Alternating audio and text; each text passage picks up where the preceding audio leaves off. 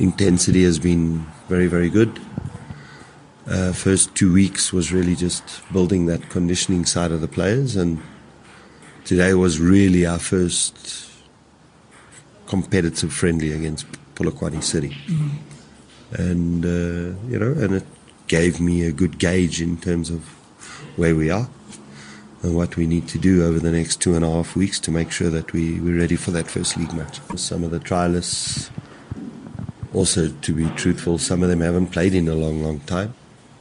So seeing them only in training and you might see certain qualities, but to really get a sense of whether they they are uh, good enough is only going to come when you play these these friendlies, you know. And I felt some of them done okay, some of them struggled, you know. So still a lot of work work to be done. There's a fine balance between experience and youth, and I think you know that's that's important in terms of our recruiting, who we're recruiting uh, because unfortunately in the modern game you don't have time. You don't have time.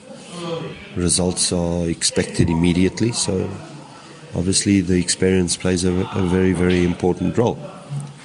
You know, but at the same time, in the same breath, that does not mean that you, you, you find a young player that shows a, a certain level of maturity that that uh, permits him or allows him to come straight in. You know, Hlongwane, I think he was a, is a prime example. You know, I think he's very mature youngster in terms of how he wants to play the game.